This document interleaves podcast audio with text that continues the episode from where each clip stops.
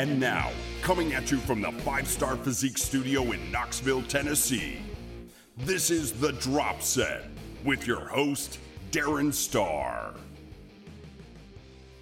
Oh my goodness. Wow. Uh, so hey, I'm back everybody. How you doing? It's been a hot minute, has it not? Yes. Yes it has. I have forgotten how to do this. Um how does it th- this is the microphone here, right? This thing on. Okay, cool. Um and so the computer it looks like it's doing this like recording thing right now. I can see my voice is showing up as a waveform here. So, okay, I, th- I think I got the hang of how this works. Now, the technical side of things, I'm pretty good with because this is the same program that I use for recording uh, band demos. So I'm good with it. What I'm less good with is like, okay, what am I going to talk about? Oh my god, this is kind of intimidating. This is a little scary.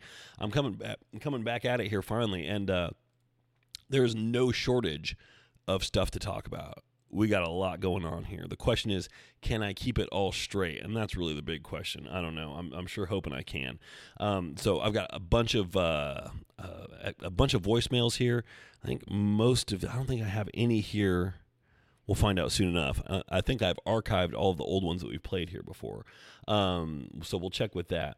Uh, as we go. And the rest of I got some good ideas here. Yes, yes, yes. Awesome. Okay, we can we can make this work. It's all coming back to me a little bit. So I feel like I kind of owe people a bit of an explanation as to what's going on. It's very simple. I'm lazy.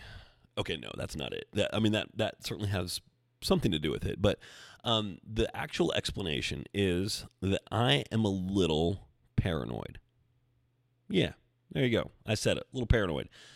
Uh, in what way? Well, when I'm recording a podcast episode, I don't like people listening to me, which is kind of funny, right? Because what am I doing? I'm creating something that by its very nature, I want people to listen to. I don't want anybody to listen to me live while I'm recording it. And that includes my wife. and since I tend to record these on Mondays and Fridays because they're really the only days of the week when I have time where I could conceptually do it, um, she has been at home and off school for several Mondays and Fridays recently.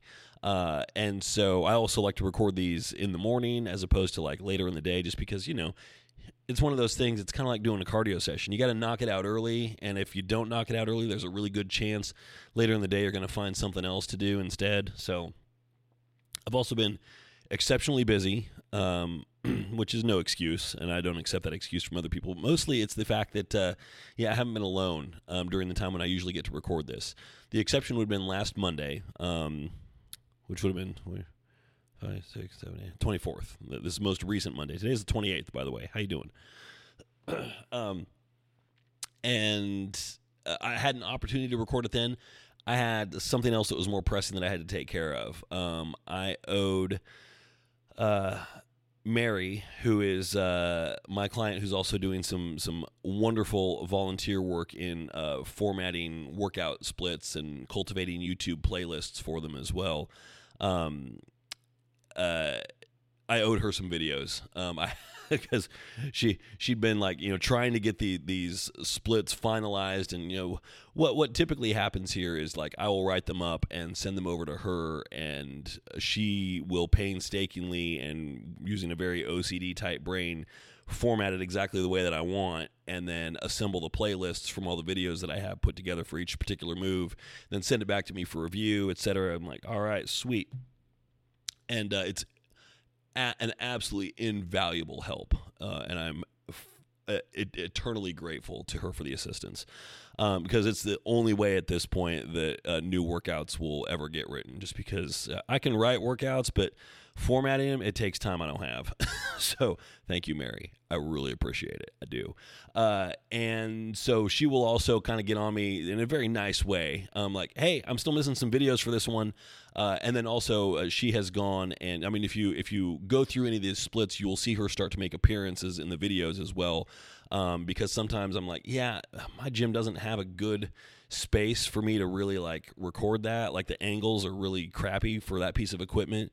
So can you do it? And then some things where it's like it's a lower body exercise. I'm like, I want somebody with slightly better hip mobility than me to demonstrate this.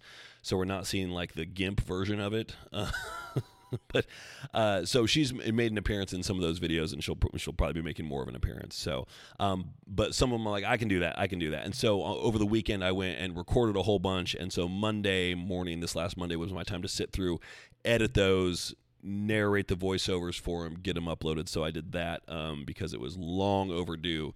Get that done, knowing that I would be like, okay, come Friday, come hell or high water, there is going to be a podcast. Damn it. If I have to like sacrifice a goat or something in order to make it happen, we're going to do it. So, um, let's do this. I've got a little bit of a personal update I want to go over here, but it, it's probably going to be lengthy and long winded. So, we're going to start with something a little more fun and lighthearted. And not to say that the personal update is really heavy or anything like that. It's just, ugh. if you can hear it in my voice, like, man, I, I'm tired. I'm really tired.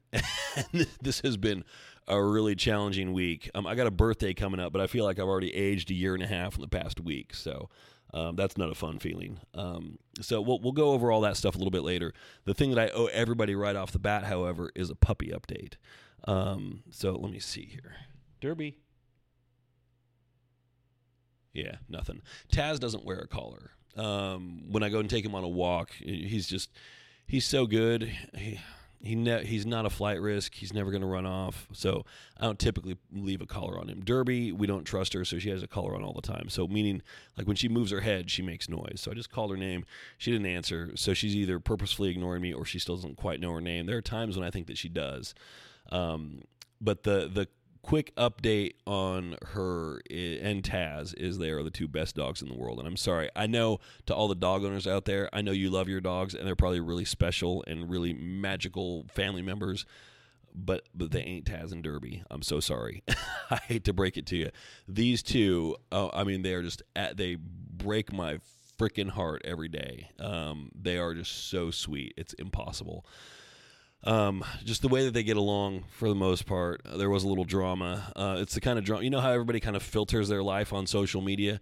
I filter my dog's lives on social media as well. Like if you follow my Instagram story, most of what you'll see there is just, you know, Taz and Derby, Taz and Derby, just the two of them. Um, yesterday I posted a video on there of her just sitting on him. He was laying down on his side and she was just sitting up on his shoulder and by his neck. Just sitting there, doing nothing, she's not even an alpha. I mean, she's incredibly submissive towards him. She understands that he is in charge. For for whatever reason, she was just sitting on him, and he was just letting her.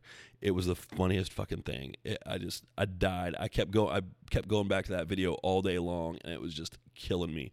Um, they, they just get along really well. They play really well. There was an incident a couple nights ago. I want to say what Tuesday night, Wednesday night, maybe.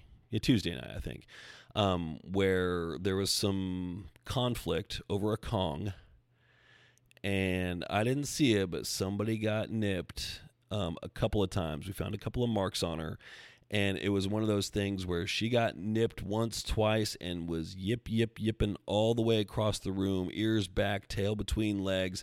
And I swear it sounded like she had gotten hit by a car the way that she was crying out. It was awful. And I, I can't fault Taz. I mean, he's got to, you know, he's got to establish his position. He is in charge. He needs to be in charge, and she needs to learn. She needs to learn how to dog, and how to be a dog.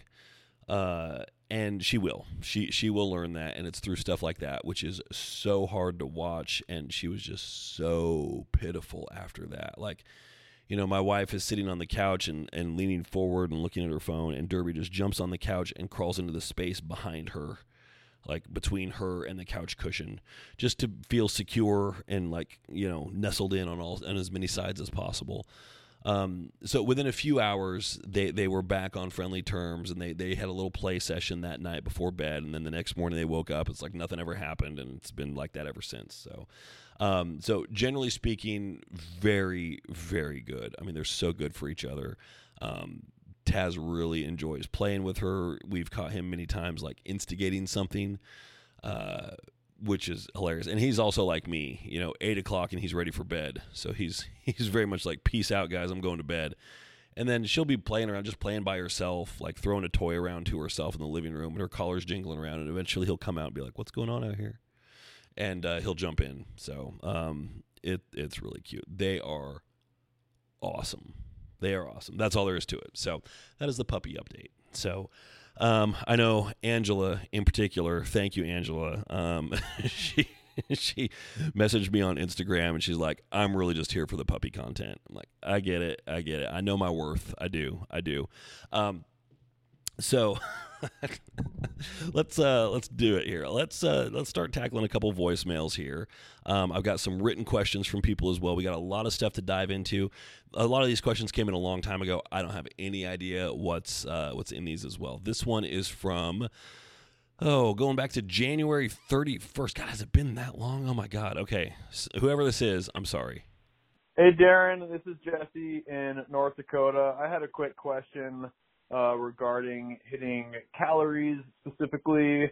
Um, so if you, you know, run behind schedule or something comes up and you miss a meal uh, and it gets late, is it better to, you know, cram a thousand calories uh, in in one meal later at night or in the PM to hit your macros, or would it be better to just simply eat your normal post workout meal uh, and then just, I guess, increase your deficit for the day, um, yeah, or slam down a thousand calories or so and hit your macros.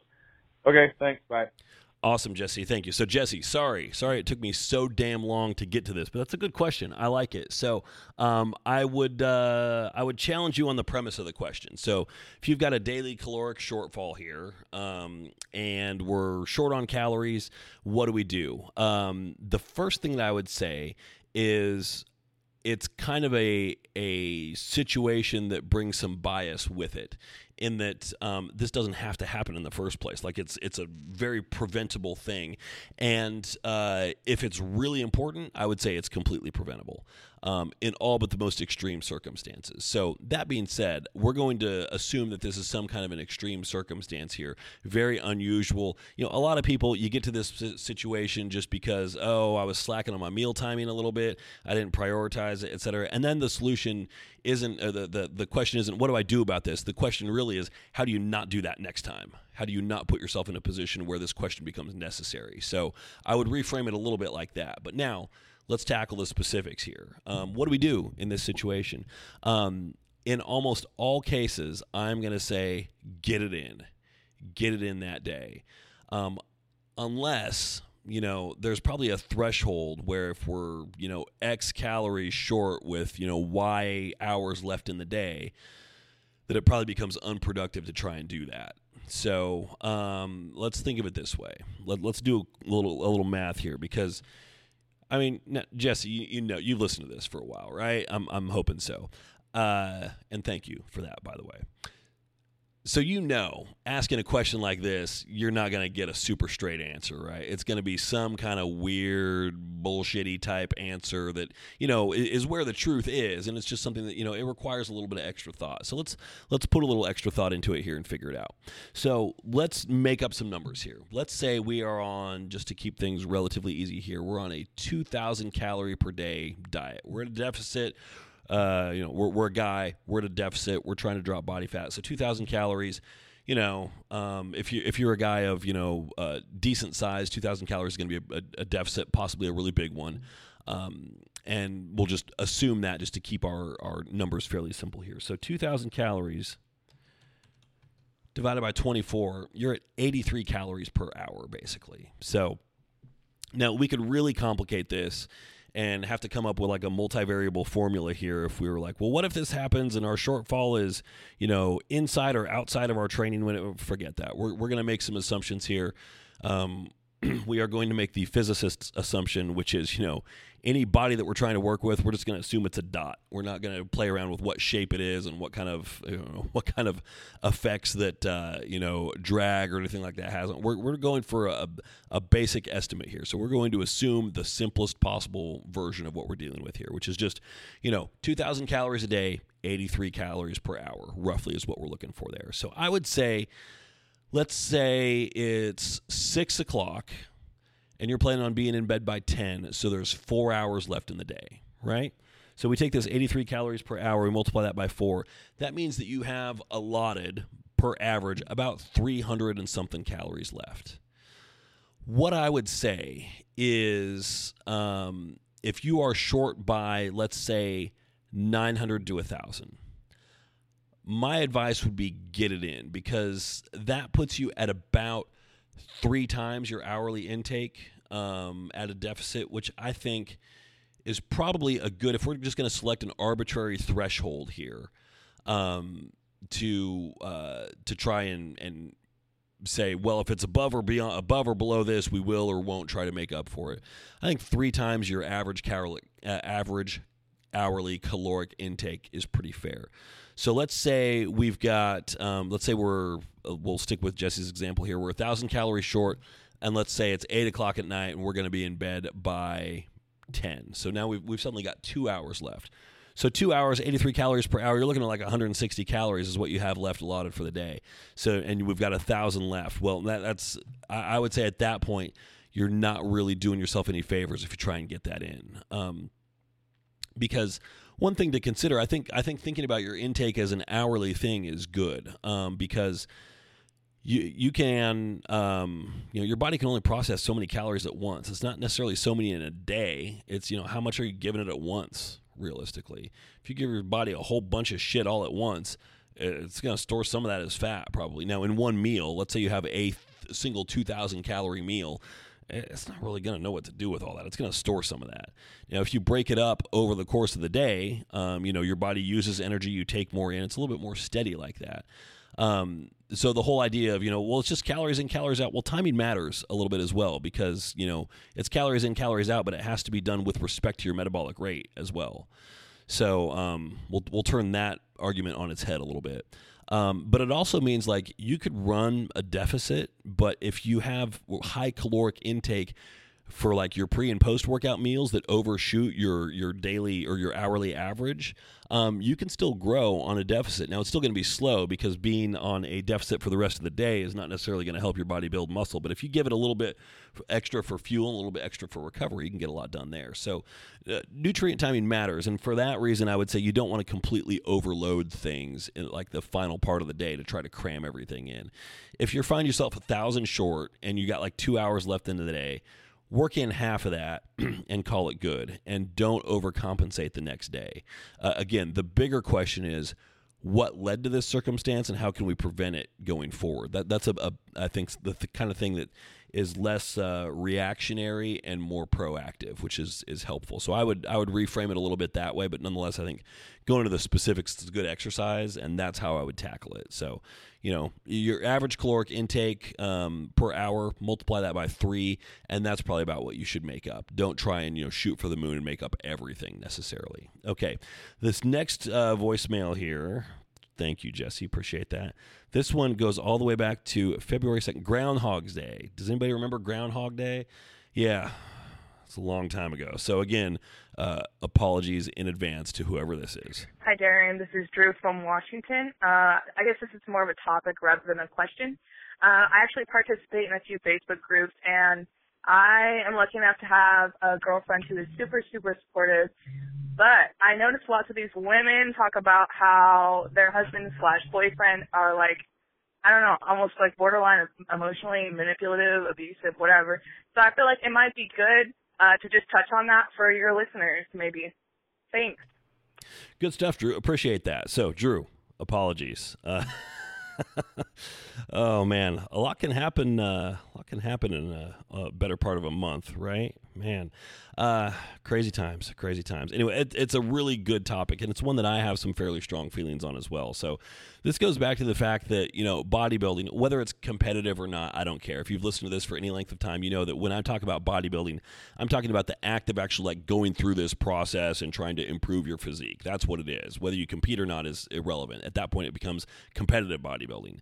But um, bodybuilding can be a separate thing that is a little bit more inclusive of everyone who goes through this. So, um, but bodybuilding is a very individual thing, and it's something that you do for yourself. You don't do it for anyone else, um, and uh, you, you know, no, nobody else oftentimes even really cares.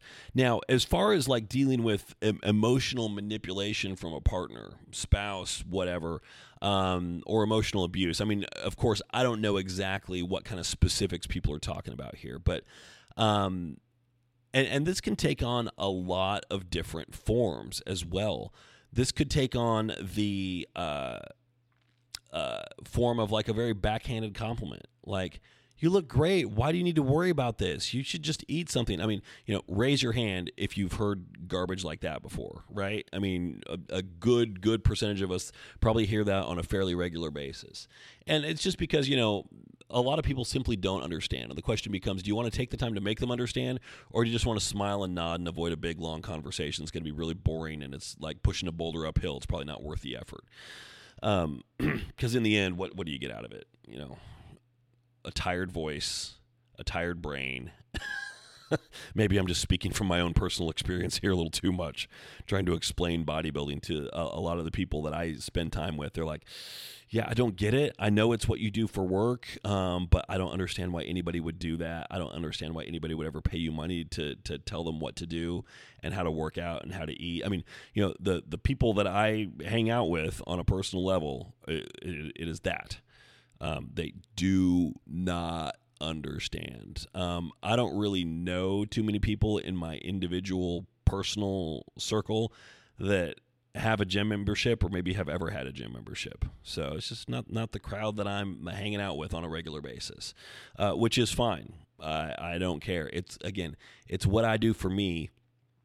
I don't need to surround myself with it in order to be successful at it. I do it for me. I kind of live in my own little world. I do my thing, and all my friends, my wife, they do their thing, and those things are separate sometimes. Um, I've always told people I don't need a swole mate. no, I mean I, I, think it's nice to have varied interests. Um, I don't know that I would really want a a swole mate on a personal level. No judgment to those who do. It's just everybody has different things, and I kind of like having that time for me. So, um, so as far as like you know uh, I'll go with emotional manipulation because I think I see a lot more of that than I do emotional abuse. If it's emotional abuse, then honestly, you know, the answer is fuck that bullshit. No. Um, and that should beget the abuser a slap in the face to help wake them up a little bit. Um, there's no room for that. There's never an excuse for that. Now, emotional manipulation, this can come in a lot of different forms. It could be like the backhanded compliment that I talked about before, or, you know, trying to get someone to fail at what they're trying to do, which isn't necessarily the end goal. It is the result, but the, the person isn't saying, you know, I really want you to fail at this. So let's go out to dinner. Come on, just eat with me here. No, they're not doing that. They're, they're what they're probably trying to do is to get you to live a little and thinking that you're suffering and who knows maybe you are but you know it's always voluntary. So um so there's manipulation like that. Um and I think a lot of this comes from first of all it says more about the manipulator than it does about anyone else.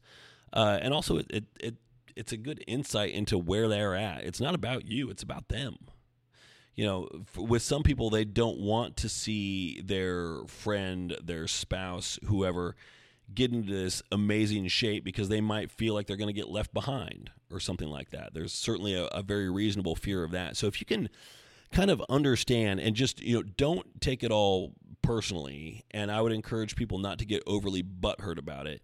And whenever you feel some kind of manipulation like this coming on, because typically, I think more often than not, they are fairly benign. They are they are not this like malignant abuse in your face, yelling, calling somebody a worthless piece of shit, saying, Yeah, you diet all the time and you're still fat, blah, blah, blah, blah, blah. I mean, I, I don't think that's most of it. Surely some of that happens, but I don't think that is the bulk of it. Now, I could be way wrong there, and I'm more than happy to entertain stories and anecdotes that prove me wrong. Nothing wrong with that. I think more of it is the benign kind of thing where, you know, it, it's it's more about again, it's not about that person needs you to fail necessarily, but they, they want to be seen as maybe the good guy, possibly. What I would do is whenever you find yourself in a situation where there's some some kind of manipulation like this going on, don't assume that it's about you. Um, and don't assume that it's always done with malicious or hostile intent. Um, because oftentimes it's not. Oftentimes the person perpetrating it doesn't really understand why they're doing it either. They just feel compelled to do this for whatever reason. Maybe they do want you to fail. Maybe it would make them feel a little bit more normal um, or or it would make them feel more okay with being normal as opposed to all this crazy stuff that you're doing and you're getting all these amazing results and they're feeling like well, what am I doing here? I'm going to bring them down to my level a little bit. Probably not a conscious thing for a lot of people. Um, so I don't know. I would be curious to hear some stories on this. You know, if anybody has um, anything like this. Uh, I'd be curious to hear it. I think that'd be worthy of discussion. Um, I can only speak from my own personal experience, which is not great on this topic. Um, but you know, I'm very much a, a solo act in this household. Like my wife has nothing to do with bodybuilding, meal prep, nothing like that whatsoever. So it, it really, you know, I think there's a risk of it going the other way. Like you're kind of food shaming someone and to be like, well, I'm putting on all this work, and you know, what are you doing over there? and I go out of my way to make sure that's not the case. Like, you know, my my wife will say things like, you know, don't judge me. as, as, she's eating something that looks really good, and be like, I ain't judging you. I'm a little jealous, but I'm not judging you. It's all good. Um, but I always tell people also that you know if you're doing this and you are on your own and you're with somebody who is not doing it, um, you are not allowed to be a martyr for your diet you can't make your diet somebody else's problem. So there is a chance, certainly, for this kind of emotional manipulation to work both ways. Absolutely, um, because if you if you know if you're playing the "woe is me" card, guess what? Uh, you you might get some sympathy or something like that. I promise you, nobody truly gives a shit at all. Because if anybody stops to think about it, they know you're doing this to yourself. And if it's really that bad, guess what? you can stop. Nobody's got a gun to your head. Uh, so do not be a martyr for your diet. That's a big deal for me. Um, yeah, and, and, so that being said, you know, I have clients who will check in with me and they'll they'll kind of rant to me a little bit about their diet. I'm like, that is totally cool. I am your coach. I am the person that you're supposed to sound off on. If you're struggling with this, if you're sick of being in a deficit all the time, lay it on me. I can take it. I will absorb that, and we will talk about it. Uh, but don't make your diet somebody's problem who is not your coach. I guess that might be a more a more appropriate spin on it. So, um, but Drew, that's a great topic. I would love to hear from other people on that. So, anybody who's got anything to uh, send my way on that, any stories, whether it's you, something you've heard from a friend, or anything like that, I think there's value in all of it. So, I'd like to hear it. Um, okay, next voicemail here. This is, um, boy, there's two here with the same timestamp. Um, these look like the same file pretty much. I don't know what's going. Well, they're now they're different sizes. This is February seventeenth. 4:48 a.m. Good lord, that must be when I downloaded it maybe. I don't know. Anyway, we'll see. Now this is what 17th. This is 11 days ago. We're out of apology range at this point. I don't feel so bad about this isn't like, "Oh my god, the, the person listening to this is going to forget that they called in." You know, we're not that far back. So anyway, um no apology yet, but let's uh, let's hear and see what we got. Hey, Darren, it's Joey from uh, Laguna Beach, California. Uh, love the podcast. I was hoping if you could answer a question about blood flow, blood flow restriction. Um, what is it, and what are your thoughts on it? Do you agree with it? Um, thanks. Love the podcast. Can't wait to hear. Awesome. Thank you, Joey. Good to hear from you, my man. Um, so, um, blood flow restriction, BFR, if you will. Um, is it a real thing? It is a real thing. There have been studies done on this. Um, so, the concept here is that you use bands, blood flow restriction bands, occlusion bands, whatever you want to call them, um, to, and you'll wrap them around, typically around your arms. So that the problem is the practical application of this is fairly limited. It, it works with limbs only, so arms and legs. Legs can be real, real awful using blood flow restriction training. Also, um, it, it, can get unpleasant. Is the idea here? So um, the the concept is uh, you are, well, that's called occlusion training. You are occluding or restricting blood flow from a muscle. So the idea being here, the the general concept is that you have this band around and you wear it kind of like a tourniquet and you can tighten it. And some of these bands have numbers on them. So based on how tight it is, you can see like, oh, I'm at a six right now. Let's tighten it up. Okay, now I'm at a seven. Um, so that that's kind of a, a, cool thing. So you can make sure that you get consistent pressure on both sides, and then you can kind of track that from week to week over time and see where you're at, and be like, you know what, I think I want to step it up a little bit this week. Let's go a little bit tighter.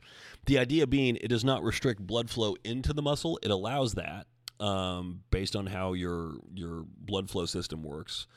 Um, but it, it prevents blood flow out of the muscle. So it forces it to stay in there and blood of course one of the main things that it does is carries nutrients. So if we if we uh, the the idea being it allows blood to pool in the muscle and collect there. So if you do this and you train arms or legs like this, you will find that things turn purple um, by the end of your workout, which uh, and it could get really painful. Like it could get tingly and numbing. Um, there isn't any long term negative impact from this, um, at least nothing that I've ever seen. Is it a game changer? I don't think it's a game changer. I think it, it is marginally more effective. Um, the question is, is it worth it? And that's a question that everybody has to ask. So it, it is just really painful and uncomfortable, um, for sure. And that, that I'm talking about the the blood pooling effect. It's like you know, it's, you know, it's like a pump and multiply it by five, basically. Um, it's not like you have that much more of a pump, but you know how a really good pump. I mean, it's nice, but it also can feel a little unpleasant take the unpleasant side of that and multiply that by like five or so. Like it can get really kind of objectionable. Um, but you know, sometimes that feeling for a lot of people, that's what drives them to want to do something a little bit harder. Like, perfect, that's what I need. Make it suck more. Like, okay, you're a psycho, but all right, that's fair.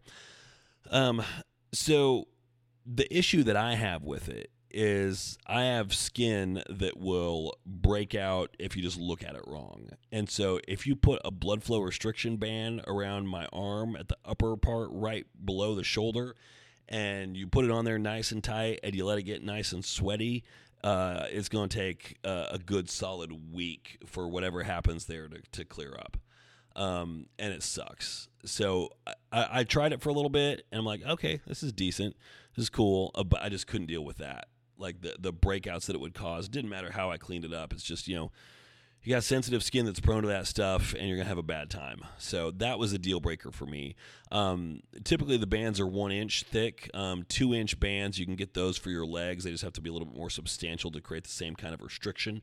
Um, doing it for legs, man, that sucks because it goes right below your hip, so it's gonna impact everything on leg day. So it's really just for leg day and arm day. Shoulders, back, chest get no benefit from this. Um, you can also put them around the uh, knees and do calves. I've done that before. That was kind of fun. Um, for some reason, the skin around my knees is a little bit more um, forgiving, so I was able to do that. And I hadn't thought about that in a while. I might have to give that another shot. Um, so again, it, it's not absolutely a game changer. It's one of those things where this does not um, not provide an order of magnitude level of change, but a few percentage points.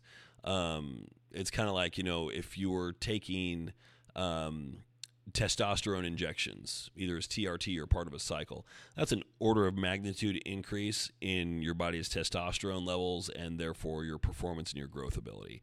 Um, if you're taking a natural test booster, that's going to give you a few percentage points, which isn't really enough to to cause uh, enough change to make it worth even a fairly minimal expense. You know, it's one of those things where, you know, in that case, you need an order of magnitude change in order for it to be effective. The difference with blood flow restriction training is that you can get away with a few percentage increase and you'll get a few percentage increase. So it, it is legit for that. Just you can't, exp- I mean, it's going to feel very different. The actual gains that you might perceive long term would be probably a little less substantial than, than what you might feel is coming. But there's something to be said for, you know, a, a, the, the way that things feel as well. So I wouldn't wouldn't necessarily dismiss that out of hand. So, um, good question though, Joey. Appreciate that. So we've got one more from uh, the same day here. This is February. No, it's not. Hold on. No, I've got two from the 28th there. Yeah, no, we're uh, we're good here. So I'm going to take a quick break, pause for station identification, as they used to say in radio days, um, and then we're going to come back with some written questions and see what we have there. Okay, so not only did that not quite go according to plan, but also I lost my little sound effect that I use for uh, indicating when there's been a passage of time, that little like thing. I lost that. I don't know where that is, so I couldn't give you a sound effect there to indicate that, hey, guess what? A few hours passed. So I had um, grand plans of coming back here and answering some more questions and going over some more topics. Well, that has pretty much gone to hell. Um, so instead, we're going to cut straight to the personal update. Now, I'm going to try and keep this relatively brief because there's been a lot of stuff going on, and it, it's been wild. And that's, you know, I'm not going to lie and say that that has nothing to do with why these podcast episodes have been a little off. Clearly, there's been a little bit of that. The, what I mentioned before about just logistics and wanting to be alone to record, that has a lot to do with it as well. Probably most to do with it. But there, as always is the case, there are other factors too. So, um, as far as you know, like in bodybuilding terms, things are going good over here. I've actually been dropping a little weight, not trying to. It's just you know, workout intensity has been good. Things are feeling good. Diet's been on point.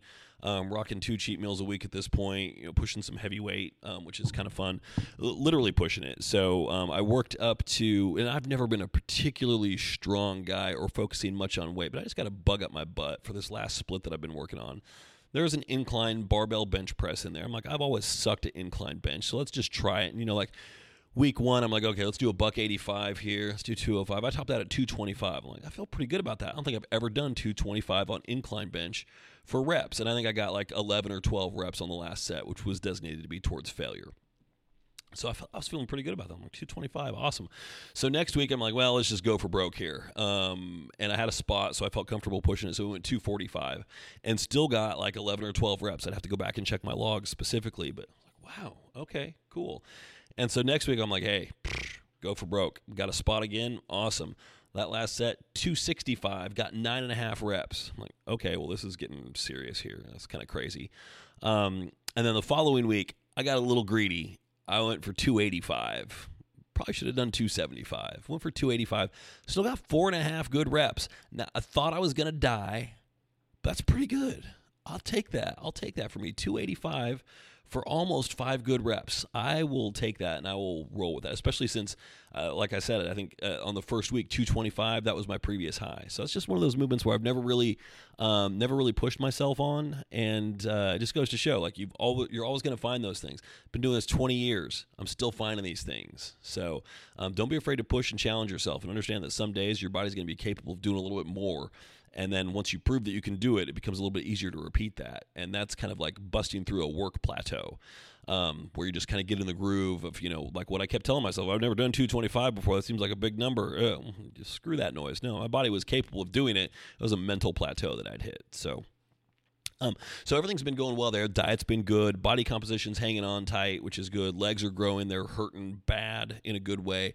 I've been going in for a deep tissue massage every week at this point, trying to work on some mobility. Um, I mean, the deep tissue work is just really good for getting the muscles to fire and respond a little bit better. It doesn't do anything for mobility because you're not stretching it out, but um, it just feels like things move and contract a little bit better overall. So that's that's been a really really good investment and something that I'll probably continue doing for a little while here still. So uh, everything's good. Everything's good on that front. So really everything else comes down to there's two big things going on right now. So we've got the music stuff. Um, my wife also has an art show coming up. So she is an art teacher. She teaches at a private school, and this school hosts every year a professional art show. It's called Art Extravaganza at Webb School of Knoxville. So, um, and it's great. So people come from all over the region to and they purchase a booth at this show and a lot of people show up and a lot of art gets sold. And so see artists from all over the south the atlantic area up to new york and the midwest as well. People come from a long ways you know professional artists who are you know one of the things that they do is they go on the road to shows and they sell their stuff um, and so this is a, a, common show that a lot of artists will hit up. And so as a member of the faculty, she gets a booth there every year for free, which is great. So the school gets a proceeds of all the sales, um, which is fine she just does it because it's a chance for her to actually be an artist once a year and not just an art teacher.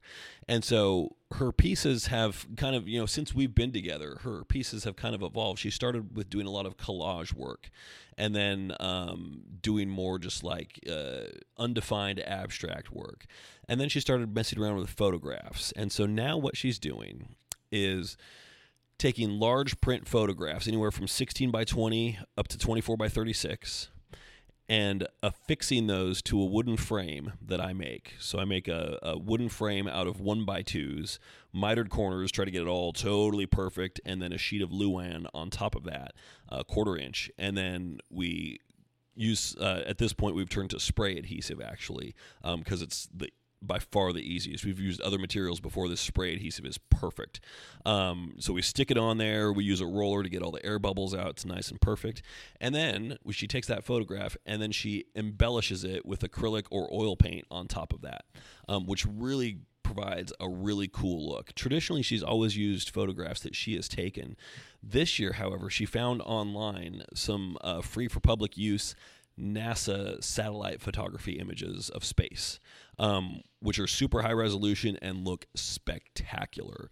You know, things with the title of like colliding galaxies, new star, things that just really cool. And so what she's doing is we're taking those photos, and she's still painting on top and embellishing um, as she's done in the past. And hey, sorry, there was dog drama over here. They're playing a little rough. um, and typically, what she would do is put like a sealer coat on top of that and call it good. Well, this year, um, we've started using resin, um, which is made of a uh, two, two products. You've got a resin and a hardener. You mix the two together in equal amounts, and you pour it over the finished piece. And it's a self-leveling, like really thick mixture. You spread it around, it levels itself out, um, and it creates a super hard glass-like finish on top of the piece, and it looks so cool, especially with these NASA photos. I mean, it, it, looks cool with anything, but you throw it on top of these space photos, it looks great. And then on top of that, also, what she's done this year for the first time is taking Swarovski crystals and then gluing them on in just you know strategic little spots. So she has some cityscapes of New York photos that we took at night from on top of the Empire State Building. Um, and uh, we'll add a couple of crystals just to represent stars in the sky or as accent points on the building. Um, and so then as you walk past it, it's extremely eye catching, very cool. And same thing like the NASA photos, stars, you can see the possibilities there. So they're looking really cool and we're excited about that. It's a lot of work and that show is next weekend. So we are like scrambling at a mad pace um, because the the resin stuff based on the the space that we have to do it we can do one of those photos a night um, and then it needs to sit uninterrupted for 24 hours while it starts to cure.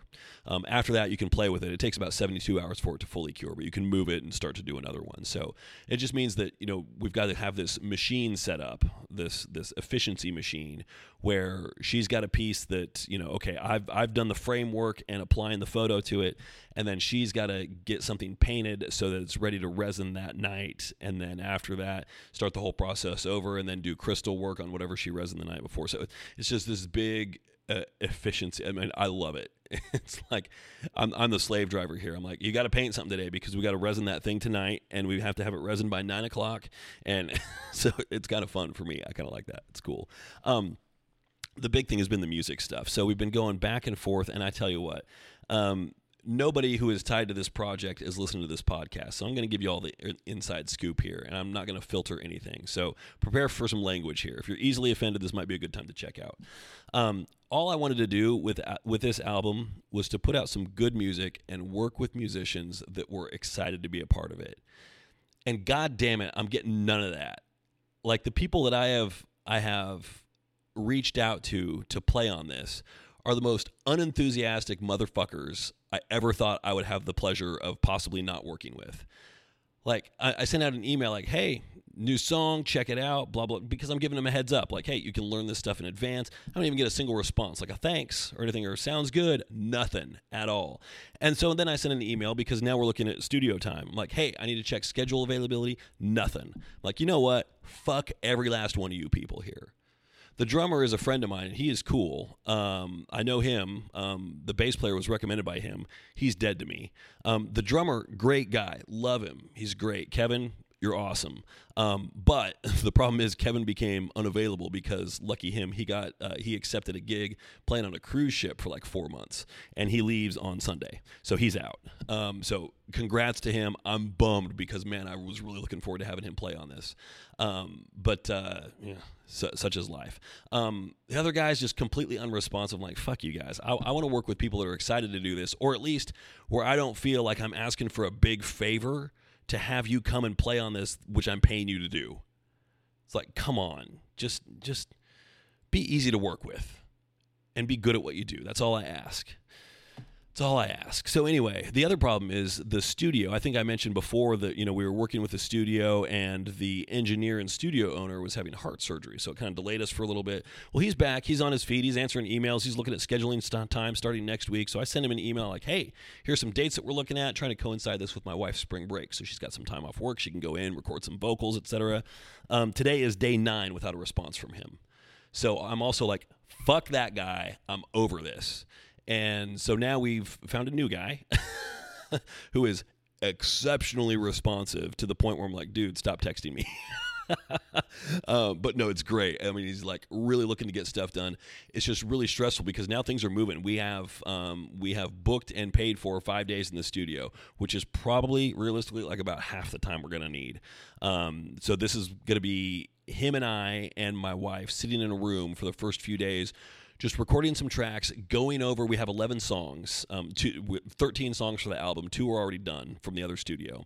Um, and so we have 11 songs. We're going to run through, and this guy's got a lot of experience working with, you know, big name bands who have come through. Um, like one of the things he was telling me he was listening to the tracks, and I'm like, I need your help finding a drummer because the backup drummer that I found is just flaked out on me, and I'm pissed about the whole thing. I can't find anybody who's willing to do this. He's like, Oh, I know drummers. Here, let me call Kelly Clarkson's drummer and see if he's available. He, he's great. He'd be perfect for this. He can play all the styles. Well, he's not available. He's going to be in California doing stuff for TV on the days when we had booked. But it turns out our schedule has changed, so we might still end up getting him a little bit. I don't know. We'll see what happens. That would be pretty cool. Um, so he's connected. He knows guys. Um, he's a guitarist himself, which is great because I need a guitarist. So we're going to sit down for the first couple days in the studio with my wife and just go over the tracks, listen to them, and think about, you know, in terms of arranging, production, etc. Throw in some new ideas. And what he said is, you know, because I was thinking, let's do the drums first. He's like, let's do the drums last because they're the thing that if they aren't perfect, you're screwed. And get everything else done first and add them on top of everything else.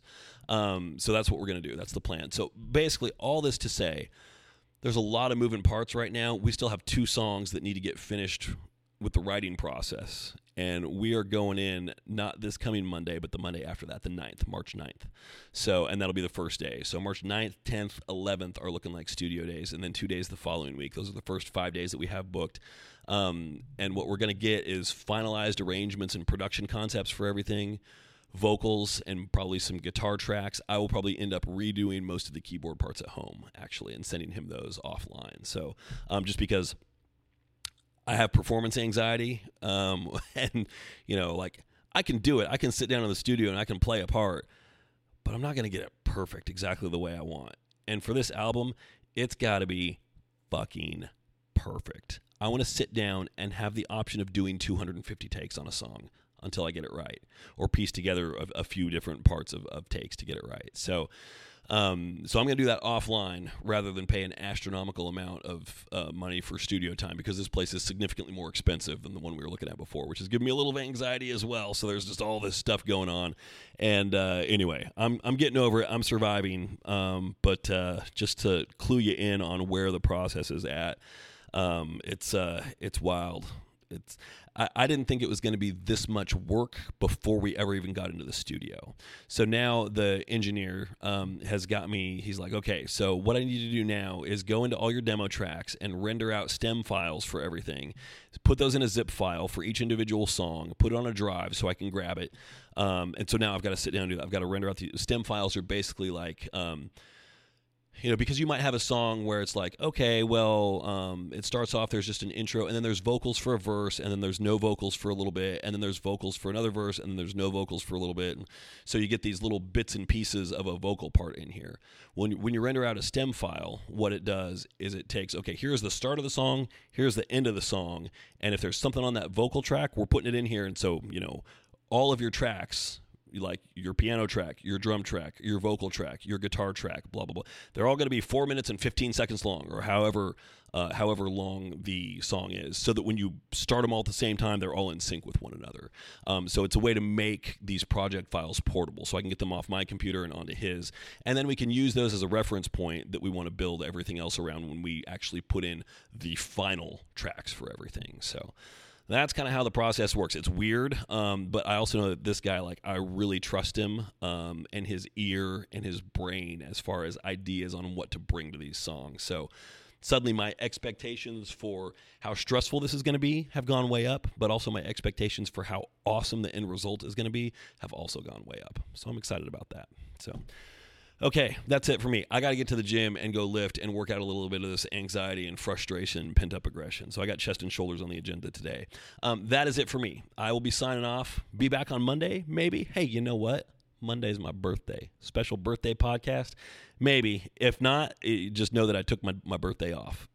or or maybe I'll be here for five or ten minutes. I don't know. It's going to be one of those things probably. But uh, I appreciate everybody hanging with me throughout this extended absence. I am back. We are not pod fading off into Never Never Land. We're still around. I've just been, you know, whew, struggling on many fronts. But thank you once again for sticking with me.